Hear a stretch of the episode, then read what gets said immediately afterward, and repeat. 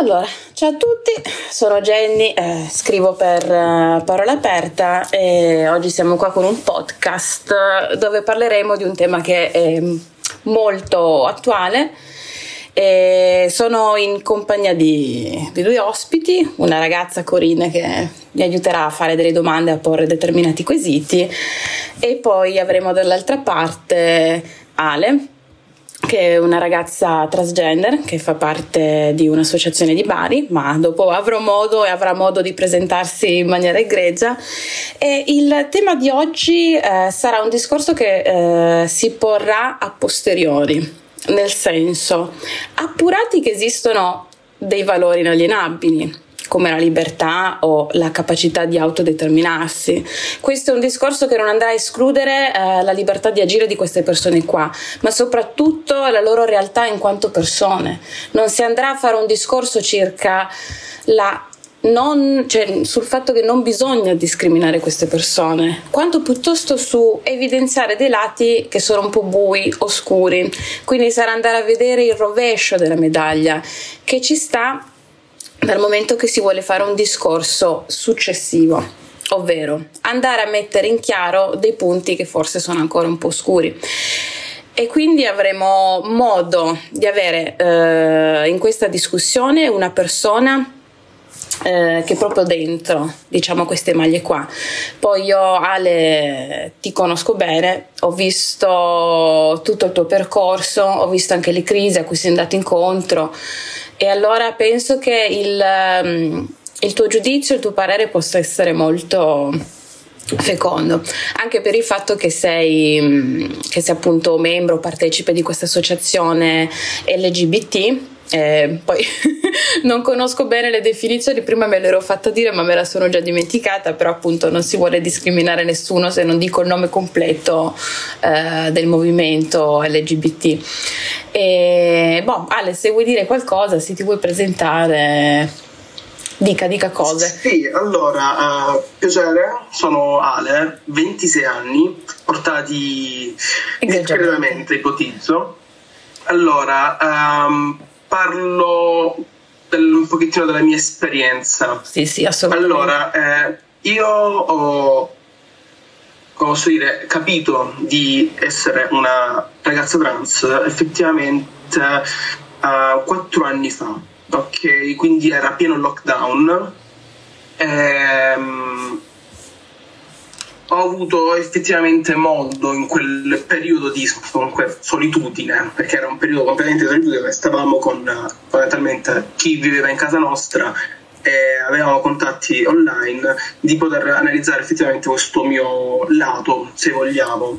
Uh-huh. Um, attualmente sono in, ter- in lista d'attesa per la terapia ormonale al centro di Bari un centro per le incongruenze di genere di Bari. Ah, si chiama proprio uh, Centro per le incongruenze di genere. Ok, questo è interessante. Sì, incongruenze di genere. Infatti, okay. in teoria questa dovrebbe essere la terminologia corretta, Mm-mm. anche se in realtà molto spesso si sente parlare di disforia, ma um, è ritenuto un linguaggio um, un po' vecchiotto, ok, parlare di disforia, però in realtà se tu vai in varie associazioni o comunque parli con persone la, il termine disforia è quello che viene più utilizzato perché è più immediato e più uh, rapido, fa sì, capire sì. meglio. È quello perché, più noto. La disforia è il contrario dell'euforia. Ah, è vero, sì, che c'è tutto il discorso che si mette in, uh, in dicotomia tra la disforia e l'euforia. Che sì, sì. ok, si vede tantissimo anche nelle, nelle, trasmissioni, nelle vere serie tv, che è diciamo il fulcro di, di, questo movimento qua, di queste persone qua, e arrivare al punto euforico de, de, de, del vivere. Ah, è vero, è vero, questo è venuto in mente a me. E guarda Mm, comincio già in media stress perché, come ti avevo già detto, Ale, io sono stata a Bologna la, la scorsa settimana che c'era un convegno dove si parlava dei confini. E qual è l'argomento migliore in ambito antropologico, siccome questi erano dei seminari, dei convegni di antropologia, parlare eh, del transgender, cioè del, del personaggio transgender eh, lì si parlava del discorso sui diritti, che appunto io penso che non bisogna assolutamente metterli in discussione. Ci sono però delle, delle questioni che io non riesco a trovare effettivamente chiare.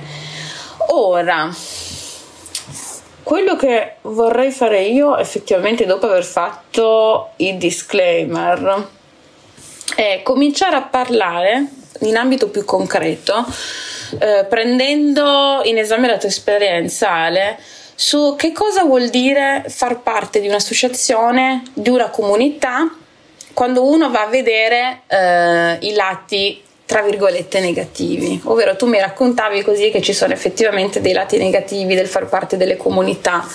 E volevo cominciare a parlare di questi elementi qua un po' più concreti per poi andare a parare su dei vari criticismi eh, circa l'ideologia. Quindi se vuoi parlare un po' della, della tua esperienza in, in questa associazione. Sì, allora, partendo dal presupposto che io non volevo far parte della comunità LGBT, non per qualcosa in senso, inteso come mm, è un gruppo che non, non, mi appartiene, per carità, uh, ma è, è, la società, se vogliamo, che in parte mi ha ehm, imposto il mio appartenere a questa comunità che effettivamente mm. è una comunità che mi piace, mi sento a mio agio, tutto quanto, però anche questo, no? Um, diciamo che la società ti mette in determinate scatole, in determinate categorie e a me deciso di mettere in quella della comunità LGBT. Mm-hmm. Um, per quanto riguarda l'esperienza dell'associazione, in realtà è tendenzialmente positiva anche della comunità. Non ho mh, mm, effettivamente eh, grosse problematiche, sono più che altro problematiche eh, legate a persone che hanno eh, che vengono definite in realtà walk, walk. ok, uh, ovvero le sveglie, le persone intelligenti, quelle persone ah, che okay. sono svegliate, sono sveglie. Okay. Um, sì, mi, mi, permetto di. perché um, effettivamente. Um, Cosa? Scusami, mi permetto di, di, interromperti un attimo. Um, sì, sì. Eh, sul fatto del walk, tra l'altro, è, è, un termine che non viene utilizzato soltanto nel, cioè sveglio, soltanto della nell'ambito comunità. della comunità LGBT. In generale, la persona sveglia è quella che porta, cioè walk è la portatrice di, dei valori che sono tipici del XXI secolo, ma sia in ambito sessuale che in ambito, non so, di, di razzismo, in, in, qualsiasi ambito. Sì. E negli ultimi anni ha preso un'accezione negativa perché le persone walk eh, dimostrano, cioè, a parte il fatto che sono molto veementi nel loro modo di eh, magari appunto voler eh, portare avanti le loro idee, ma alle volte sembra che eh, le loro idee abbiano delle fallacie logiche di fondo.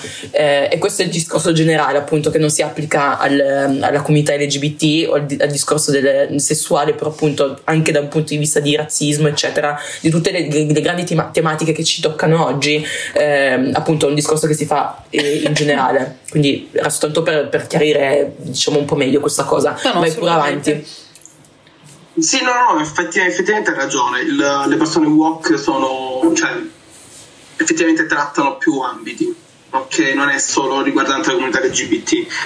Eh, dicevo, la mia problematica nasce appunto con queste persone, eh, poiché nel momento in cui durante le riunioni si, comunque si parlava, era un gruppo di mutuo aiuto, si parlava della propria esperienza, eh, molto spesso capita che effettivamente, questo non è solo una mia sensazione, ma una sensazione che mi hanno anche raccontato altre persone transbinarie, mm. che la, una fetta spero piccola, effettivamente non abbiamo dati per capire effettivamente quanto è grande questa fetta, io spero che sia piccola, eh, effettivamente invalida quella che è la mia esperienza per una questione ideologica, ok?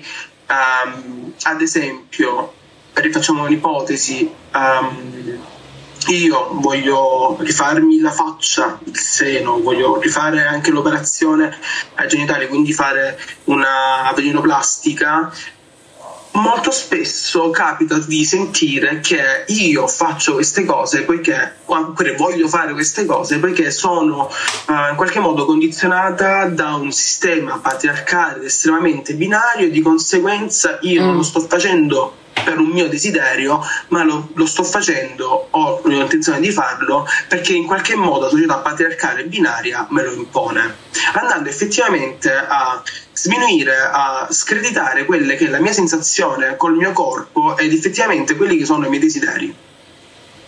Ok. Da qui nasce effettivamente questa mia problematica e io, ehm, se posso fare un attimo due passi indietro, tra l'altro, facciamo una mini digressione e vorrei ehm, che, che, tu dicessi appunto che cosa significa per te, ehm, che, che, cosa significa per te identificarti appunto come, come, ragazza, come donna, come sei arrivato a quella, a quella conclusione e come che te ne sei reso conto?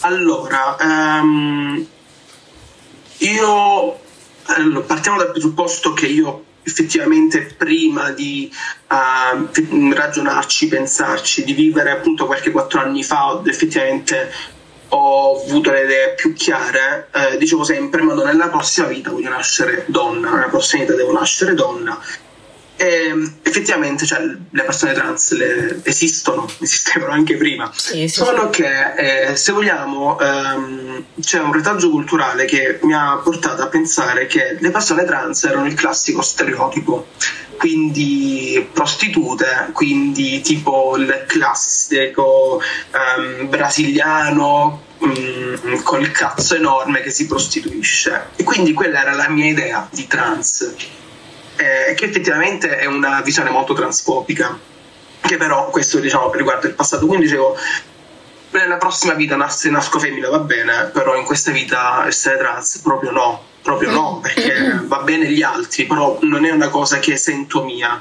Mi, mi faceva effettivamente, fra virgolette, cioè, schifo, non, non lo nego. Eh, era un pensiero radicato dalla società che le persone trans erano inferiori, ok?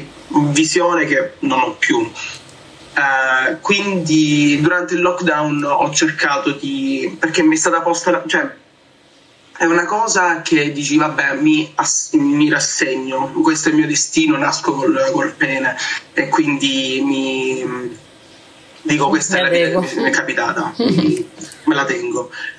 Effettivamente, poi quando ti, ti vanno a porre delle domande perché no, la gente nota determinati tuoi comportamenti, dici caspita, allora mh, mm, non sono solo io che mi percepisco come donna. Uh, quindi durante il lockdown ragionandoci, informandomi su internet, vedendo che le persone trans sono persone normali, sì, sì. ehm, ho fatto più chiarezza con me stessa e dopo quattro anni, perché non è stata una cosa che dici ok sì bam, vado a fare la terapia ormonale fare la med- medicalizzazione ma ci ho messo quattro anni comunque per effettivamente avere le idee ben, ben, ben chiare in testa effettivamente sapere quali sono eh, i pro e i contro i rischi a cui vado incontro facendo una terapia ormonale o comunque anche volendo, decidendo di vivere come una donna dopo quattro anni ho detto vabbè è arrivato il momento mi sento pronta per uh, fare, intraprendere la terapia ormonale quindi la medicalizzazione. Um, no certo quindi, perché sì, sì. No avevi da no no ok. No no no No, come dici tu, comunque quattro anni e penso che non sia assolutamente l'unica persona ad aver avuto un travaglio così lungo, anche perché è un periodo dove veramente si cammina un filo di incertezza, dove uno dice ma effettivamente così o sarà così? E in un certo senso è proprio la tua identità che cerca di scardinare quello che è un soffitto di cristallo, ma nel discorso appunto identità, identità di genere. Penso che la domanda di Corinne voleva andare a puntare sul um, un'altra questione. Che cos'è allora? Cos'è per me una donna? Che cos'è il femminile? No, il allora, femminile penso di poterlo um, comprendere. Per donna mm. in realtà si donna, allora, è un costrutto sociale. Ok. okay. Per donna, effettivamente donna è un costrutto, il concetto di donna è un costrutto sociale che cambia nel tempo e nello spazio. Ok, quindi il mio pensare a cos'è una donna è anche molto soggettivo, cambia da persona a persona, ma comunque ha delle basi, um, posso dirti, um, instaurate dalla società, ok? Per esempio, per l'Europa il concetto di donna è magari un, uh, appunto, un, uh, una, una persona che si mm. identifica mm. come donna che lo stereotipo con i capelli lunghi, femminile anche nel vestire, con il trucco e tutto quanto, ma magari anche il concetto di donna cento anni fa nello stesso territorio o duecento anni fa era completamente diverso, ma anche tipo adesso se vai, non lo so, in qualche altra parte del mondo, il concetto di donna, anche se attualmente si è un po' diciamo stabilizzato ovunque, è sempre molto mutevole, come anche il concetto di uomo, se vogliamo quindi per me cos'è essere donna è effettivamente mm, com- come posso dire aspetta è il um, sans problem come ti viene? è il vivere nella società come la, um, quel ruolo ritiene appropriato ok? Mm. Vivere nella società si, come... si, è, si è capito? Sì, sì, sì, sì, si è capito Vivere nella società come... Uh, aspetta, ripeti, invece non ho capito. no, penso che intendesse appunto nella società, appunto, eh, nella nostra società qui, la donna diciamo che c'è, c'è un, tipo, un, certo tipo di stereotipo di donna, ok? Sì, sì. Eh, che appunto qualcuno può trovare anche affascinante, cioè può piacere. E quindi appunto, eh, cioè, quindi una persona decide di vivere secondo eh, quelli che sono le, diciamo, gli stereotipi che vengono associati alla donna, dove stereotipo non deve per forza okay, avere l'accezione okay. negativa, però appunto semplicemente appunto la donna di solito è l'insieme di XYZ sì, sì, caratteristiche. Di caratteristiche. Ok, perfetto, no, quindi ho capito bene?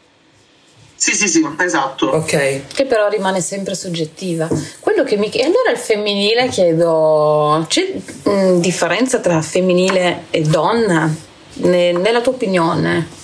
A livello di, di concetto? Uh, una donna può essere anche poco femminile. Mm. Sì. Cioè, Quindi, mm. no, sì, sì, assolutamente. Dirti, la femminilità è un, è un modo in cui appare la società. Ok? Quindi, Prendiamo per mm. esempio una donna che è la classica, tra virgolette, stereotipo della lesbica butcher, no? Mm-hmm che è, di solito è bassa, grossa, con un taglio di capelli corto, ehm, con un vestiario che è molto maschile, molto, a me ricorda molto nei camionisti, come, cioè, come ideale, sì, sì. camionista. Quella è una donna poco femminile, ma comunque una donna. No, certamente. E infatti il discorso Quindi è... sono due concetti che possono coesistere come no.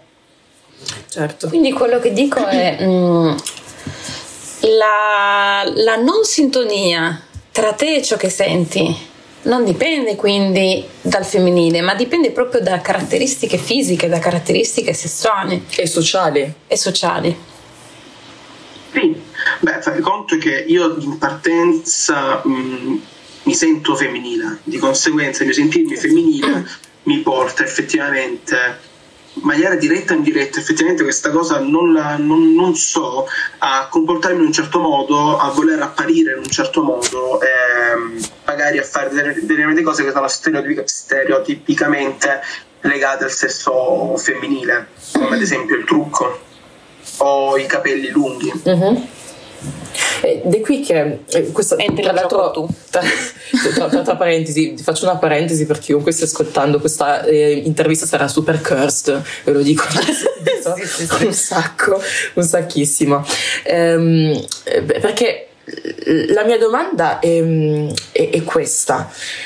Ehm, praticamente eh, tu in questo momento mi sembra di capire stai andando a, a ricercare appunto le caratteristiche femminili, cioè da, da, donna, proprio per poter appunto entrare come donna nella società che considera la donna appunto XYZ. Um, ehm, okay, sì. Le mie domande diciamo che sono due.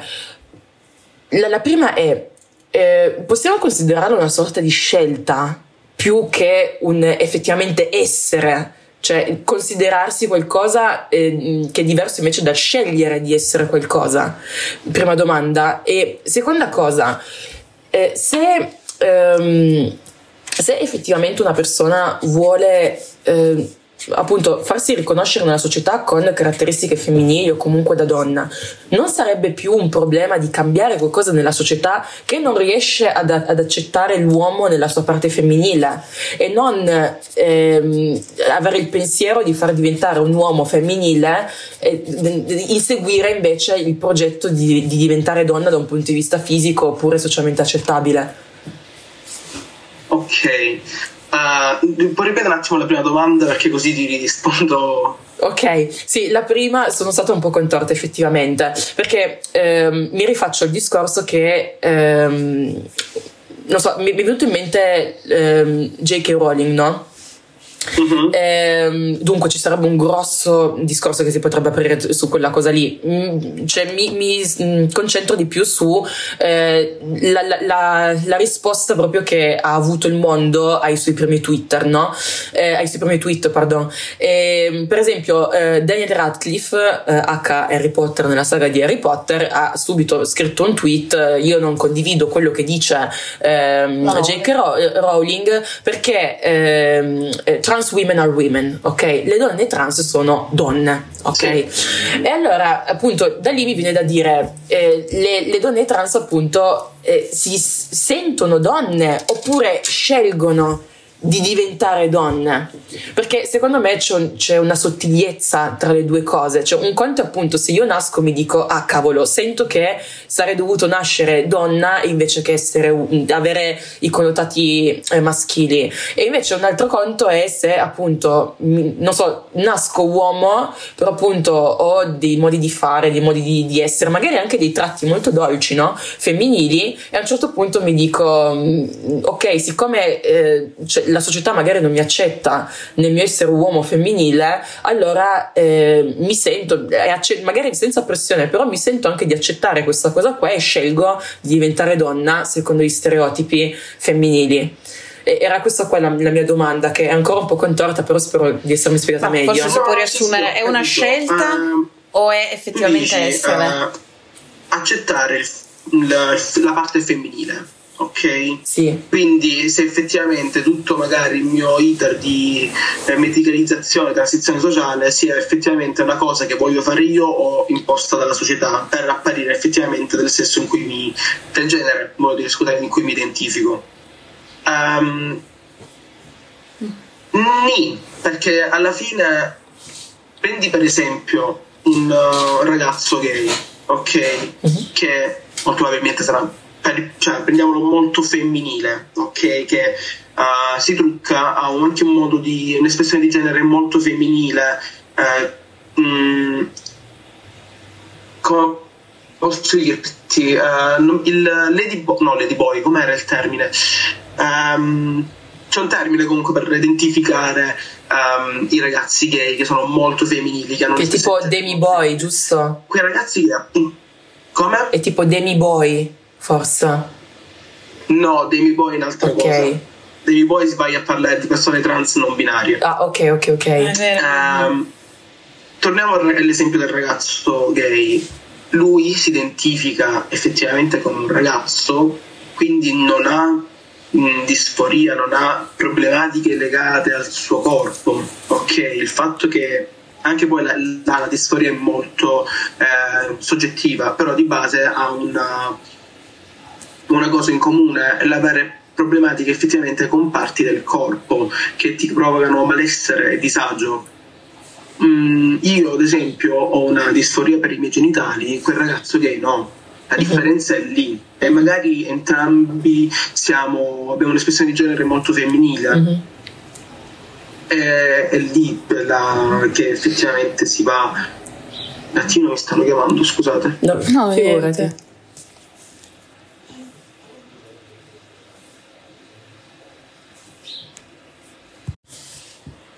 Ok. Quindi sto dicendo la, di- la, differenza principale fra me e un ragazzo che è molto femminile, che ha un'espressione di genere femminile, è appunto il fatto che mh, mm, lui non ha, molto, cioè non ha disforia verso i suoi genitali, verso il fatto che magari mm. abbia la barba, verso magari anche le semplici peli, ok? Magari non ha disforia per un seno che non ha. E mm. quella è la differenza. Ok. Um, la seconda domanda era? La seconda domanda è, ehm, era appunto, invece di ehm, inseguire proprio questo cambiamento di tipo fisico, ok? E anche la cura ormonale, perché fisico sia fuori che dentro, ok? Ehm, non, non, sarebbe forse meglio ehm, richiedere alla società che la società accolga eh, magari una persona mh, mm, femminile appunto che eh, ha una dolcezza di carattere. Però forse questa eh, domanda qui ormai ha già trovato risposta nella risposta che mi hai dato tu prima. Perché tu hai fatto subentrare la disforia nei confronti dei tuoi genitali cosa che io non, non avevo messo in conto invece. Quindi se tu appunto se una persona ehm, ha questo tipo di disforia nei confronti di alcune parti del proprio corpo non si tratta soltanto appunto della, della, della scelta di inseguire appunto ehm, certe fattezze, ma diventa proprio un bisogno perché c'è qualcosa che manca oppure c'è qualcosa in più. Quindi non è semplicemente la società appunto che eh, deve accodarsi, ma sono proprio io che devo accodarmi a me stesso. Okay. siccome è un argomento che si lega in maniera eccellente. Io tirerei subito fuori il discorso di quella minoranza hai, di cui mi hai parlato tu, Corinne, di cui ho parlato anche con te, Ale, di quella gente sì. eh, che comunque ha fatto il percorso, l'ha portato a compimento o ancora non l'ha portato a compimento, ad una certa si rende conto che in realtà non era ciò che voleva fare. O meglio, Posso non... un attimo interrompere? Certamente, mi corregga. Okay. eh, sulla questione portare a compimento.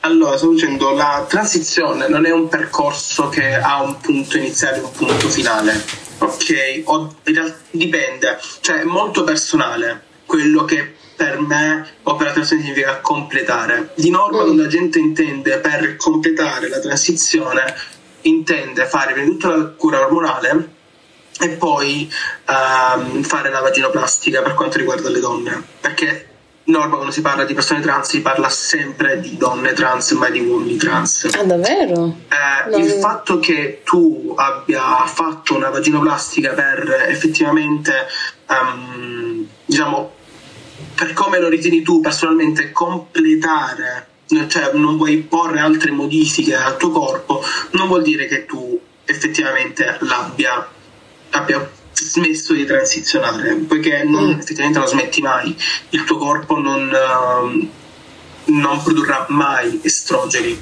di conseguenza... Non c'è un vero e proprio compimento. Mm.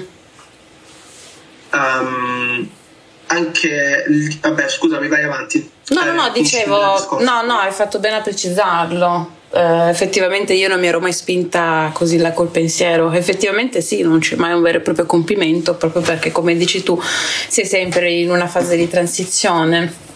Però il discorso rimane, come ti dicevo, Corinne mi aveva parlato di queste persone che in un certo momento nel, nel, loro percorso di transizione si rendono conto che forse non era quella la strada da intraprendere. Siamo ancora in una minoranza, come ti dicevo.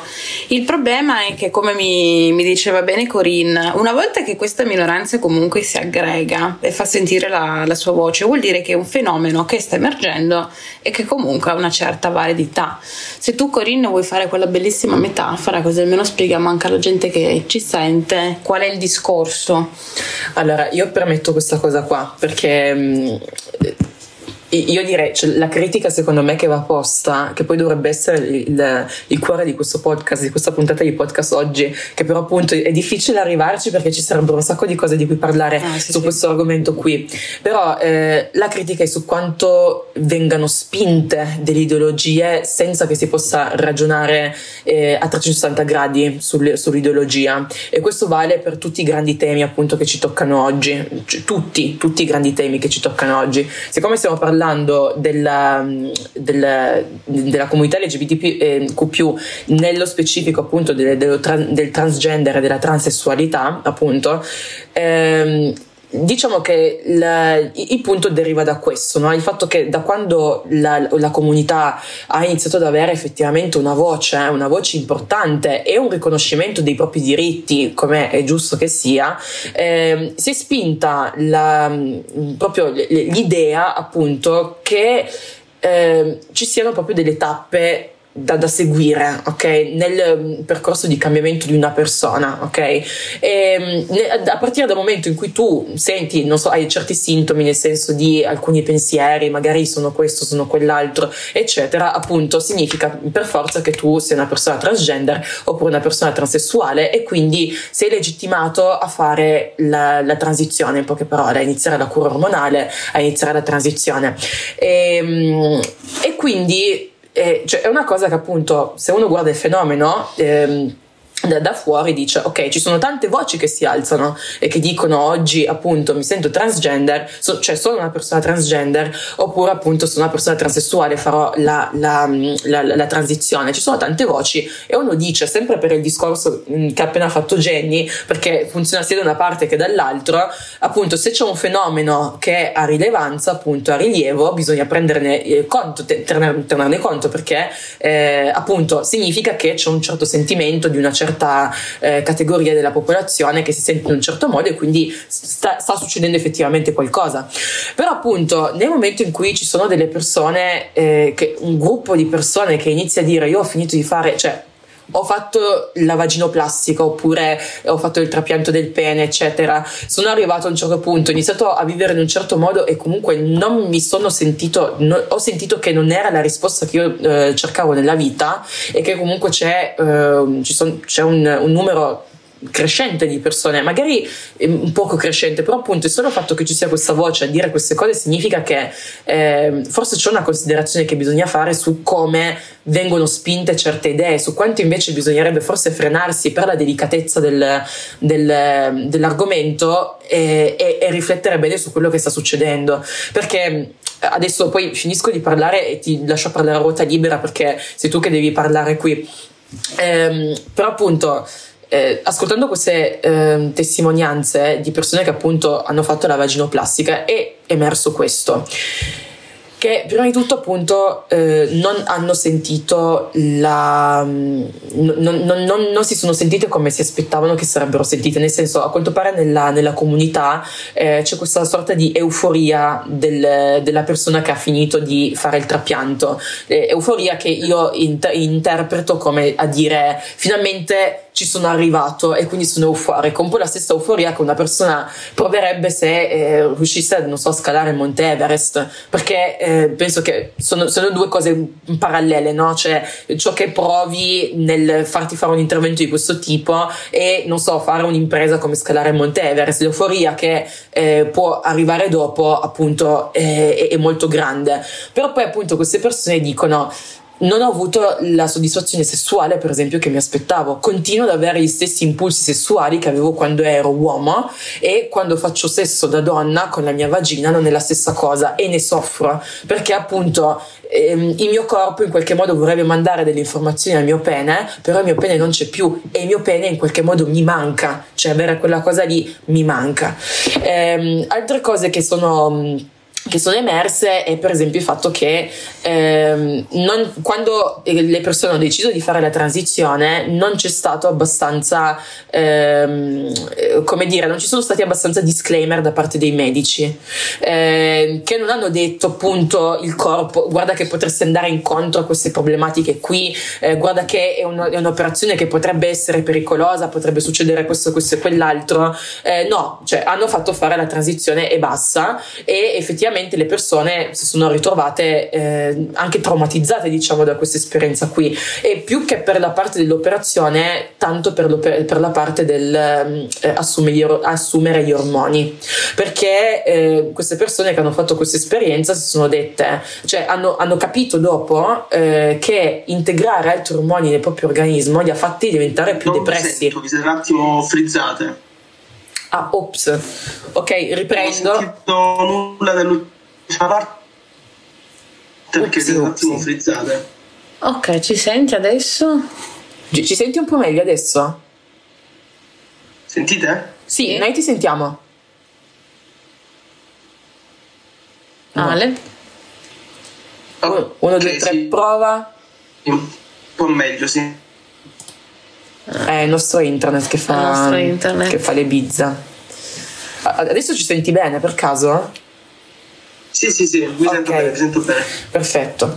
Quindi stavo dicendo, riprendendo un attimo, eh, queste persone lo, hanno riscontrato dei problemi soprattutto dal punto di vista ormonale, perché integrando altri ormoni nel loro organismo hanno iniziato ad essere molto più depressi, molto molto più depressi, che è una cosa che i dottori a molte persone non avevano detto eh, di, di, questa depressione, ok? E quindi ehm, più tanto che eh, più che accanirsi sul, sul fenomeno della transessualità eh, in sé e più che altro il, magari aprire davvero una riflessione, cioè calmarsi un po' di più su questa tematica che è, è molto, deli- molto molto delicata, io trovo molto delicata anche perché un'operazione, io parlo delle, delle, esperienze che io ho avuto, io ho avuto una nonna che si è operata alla gamba, ok? L'hanno messo eh, un'articolazione, se non sbaglio, di, di ferro, hanno dovuto mettere dei, dei bulloni all'interno, cioè è un'operazione alla gamba però appunto eh, è un'operazione dolorosa, è un'operazione che ancora oggi appunto le fa prendere antidolorifici perché sennò lei